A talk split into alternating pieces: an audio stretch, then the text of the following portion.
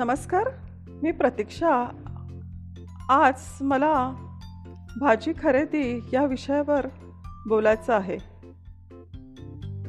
आपल्या जीवनात अन्न वस्त्र निवारा या मूलभूत गरजा आहेत आणि भाजी फळे धान्य कडधान्य अशी विविध प्रकारचे अन्न याशिवाय तर आपण जगूच शकत नाही.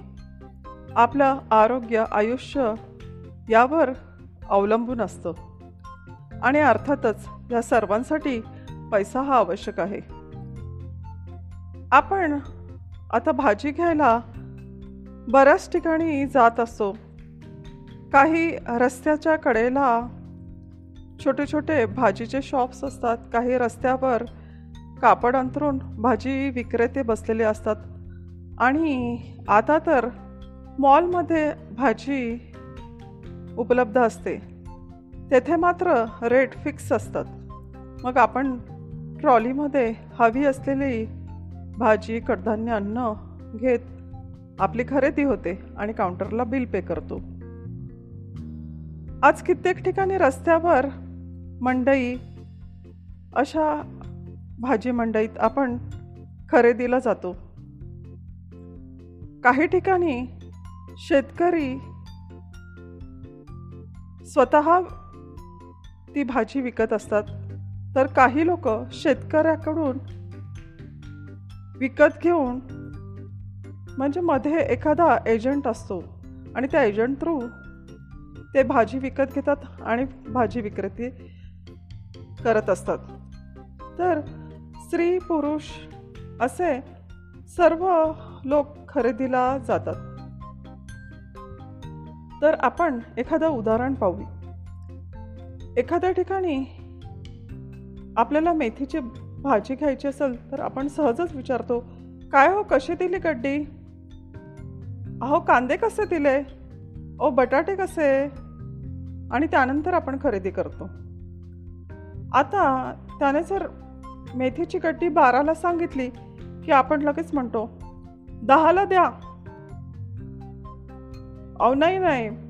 दहाला नाही बारालाच भाजी विक्रेता म्हणतो. किंवा ती स्त्री असेल तर ती अशी म्हणते. मग त्याला लगेचच तुम्ही एक गोड धमकी देता. दहाला द्या नाही तर जातो दुसरीकडे. बिचारा गिरायक जाईल म्हणून. नको नको. ताई नको नका भाऊ. घ्या घ्या. घ्या दहाला. आणि एकदाची आपली खरेदी होतं. दुसऱ्या वेळेला आपण असंच त्या ठिकाणी भाजी खरेदीला जातो किंवा आपण आपली ठिकाणं जिथे ठरलेली असतात तिथे आपण खरेदीला जातो. आता नेहमीसारखंच आपण कांदा बटाटा मेथी टोमॅटो अशा सर्व किमती विचारत असतो. आज तो आपल्याला मेथीची गड्डी विचारल्यानंतर सांगतो पंधरा रुपये. अहो महाग झाली आहे मग आपण लगेच त्याला म्हणतो अहो बाराला द्या बाराला. खरी तर त्या भाजीची मूळ किंमत बाराच असते पण तुमची सवय त्याला माहिती झालेली असते म्हणून तो वाढीव किंमत सांगतो. आपल्याला पण समाधान होतं की कमी केली किंमत. वरती आता जो भाजी विक्रेता असतो तो म्हणतो अहो तुम्हाला नाराज नाही करायचं? गिरायक आमचा देव आहे. मग आपण खूप समाधान पावतो की चला आपल्याला कमी किमतीत भाजी मिळाली. आता हे फक्त आपलं मानसिक समाधान असतं. मला म्हणायचं आहे की खरं तर तुमची खरोखर आर्थिक चणचण असेल तर खरंच जरूर एखाद्या वस्तूची किंमत कमी करावी बार्गेनिंग करावं. पण तुमची आर्थिक बाजू चांगली असेल तर असं करू नये असं मला वाटतं. माझे मिस्टर मला नेहमी म्हणायचे काय गं? भाजी खरेदीला किंवा अशा ठिकाणी तू जातेस तेव्हा बार्गेनिंग करत नाही जशा इतर बायका करतात. तर म्हणाले की अगं बघ त्या बाईने बाराची एक मेथीची गड्डी होती तर दोन घेते आणि वीसला द्या. असं म्हणून व्यवस्थित तिची कमी किमतीत खरेदी झाली. तिचे चार रुपये वाचले. तर मी म्हणाली सांगते तुम्हाला घरी गेल्यावर. निवांत आम्ही बसल्यावर आमची या विषयावर चर्चा झाली. मग मी त्यांना म्हणाले कितीतरी स्त्रिया पार्लरला जातात. पुरुषही हल्ली त्या त्यांच्या काही सुविधा असतील तेथे जातात पार्लरला. तर आपण तेथे किंमत कमी करत नाही. जे काही फेशियल ब्लीच हेअरकट किंवा जे असेल ते. आणि एखाद्या ठिकाणी आपण कपडे खरेदीला जातो त्यावेळेला पण साडी शर्ट पॅन्ट जे काय असेल तर आपण त्या किमतीत घेत असतो. एखाद्या हॉटेलमध्ये आपण जातो. सहजच तेथे डोसा वडा सांबार किंवा कधी जेवणही करतो. तर त्या हॉटेलमध्ये आपण वेटरला टिप ठेवून येतो. एखाद्या उच्चभ्रू हॉटेलमध्ये आपण एक सुट्टी म्हणून चार आठ दिवस कुठलं तरी प्रेक्षणीय स्थळी जातो आणि तेथे राहतो. तर जो एंट्री गेट असो तेथून तेथील हॉटेलचा कर्मचारी येतो आणि आपल्या बॅग घेऊन फक्त आपल्या रूममध्ये घेऊन जातो. खरं तर आपण प्रवासात आपणच त्या आपल्यासोबत बाळगलेल्या असतात आणि आपण तर घेऊन जाऊ शकतो. पण त्यावेळेला तो सलाम नमस्ते गुड मॉर्निंग काहीतरी असं आपल्याला म्हणून आपल्या बॅग उचलून ती सेवा आपल्याला देतो. त्यावेळेला आपण हॉटेलमधून परत येत असतो. त्यावेळेला सहजच त्याला शंभर दोनशे पाचशे आपल्या आवडीप्रमाणे एक बक्षिसे म्हणून देऊन येतो. पुन्हा साहेब थँक्स असं त्याचं तो आभार व्यक्त करतो. आणि त्यावेळेला ज्यावेळेला तो बॅग आपल्याला हॉटेलच्या रूमपर्यंत घेऊन जातो त्यावेळेला आणि पुन्हा परताच्या वेळेला आपण जेथे गाडी असेल आपली तेथे परत घेऊन येतो. गाडी पार्क करतो. तर त्यावेळेला त्याची जी वागणूक त्याची जी सेवा असते त्यावेळेला आपण जणू त्या हॉटेलचे मालकच आहोत असं आपल्या वागण्यामध्ये ॲटिट्यूड आलेला असतो. आणि त्यावेळेला आपण विचार करत नाही की ह्याला सहजच आपण शंभर दोनशे पाचशे हजारही असं सहजच आपण देतो.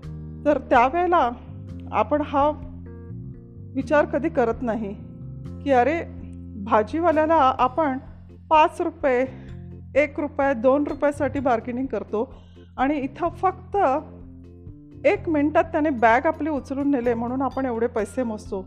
आज तो गरीब शेतकरी अहोरात्र कष्ट करून त्यानंतर टॅम्पोमध्ये ती भाजी घेऊन येऊन संपूर्ण दिवस उन्हातानात आपल्याला भाजी विकण्यासाठी बसलेला असतो. आ- अशा एक प्रकारची आपली तो सेवा करत असतो.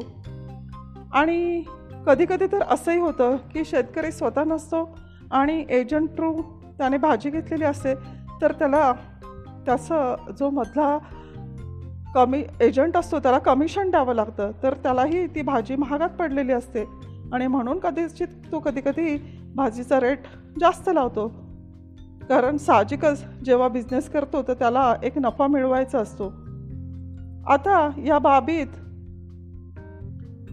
एक नवीन शेतकरी संघटना निर्माण झाली आहे. तर शेतकरी डायरेक्ट आपल्याला भाजी देत आहे. आत्ता अशी एक सुधारणा होत आहे. त्यामुळे मधला एजंट किंवा जे कमिशनर खाणं होतं ते कमी होत चाललं आहे.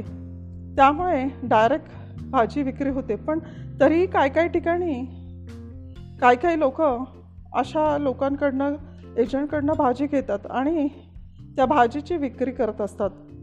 तर मग अशा वेळेला आपण अशा लोकांचाही विचार केला पाहिजे. की आपण फुल न फुलाची पाकळी म्हणून त्या भाजी विक्रेत्याला एक त्याच्या कष्टाचं बक्षीस म्हणून एक दोन रुपये किंवा पाच रुपये दिले तर काय बिघडतं? वरती आता आपण विविध ठिकाणी बातम्या पाहतो की शेतकऱ्यांच्या आत्महत्या होतात. मग वरती घरात बसल्या बसल्या आपण म्हणतो काय झालं? सरकारला मदत करायला किती आत्महत्या होतात? ठीक आहे. सरकार त्यांचं काम करत आहेत. त्यांच्या योजना त्यांच्याकडे जे निधी असतील त्यातून ते नक्कीच शेतकऱ्यांना मदत करत आहेत. प्रत्येकाच्या काहीतरी बाबी असतील. पण एवढ्या मोठ्या मोठ्या आपण गोष्टी दुसऱ्यालाच दोष देत असतो. तर मला असं वाटतंय की जर आपल्या देशातील किंवा बाहेर देशातील कुठल्याही व्यक्तीने एक असा छोटासा खारकेचा वाटा घेतला की आपण गरीब लोकांकडे जर ते एखादा बिझनेस भाजीच असं नाही कुठलाही बिझनेस करत असतील उदरनिर्वाहनासाठी तर तेथे बार्गेनिंग न करता आपण एक बक्षिसे म्हणून तो म्हणाल त्या किमतीत खरेदी केली तर काय हरकत आहे? आणि तो विक्री करता शेतकरी जर सुखी तर आपणही सुखी आणि आपला भारत देश व प्रत्येक देश सुखी होईल असं मला वाटतं. धन्यवाद.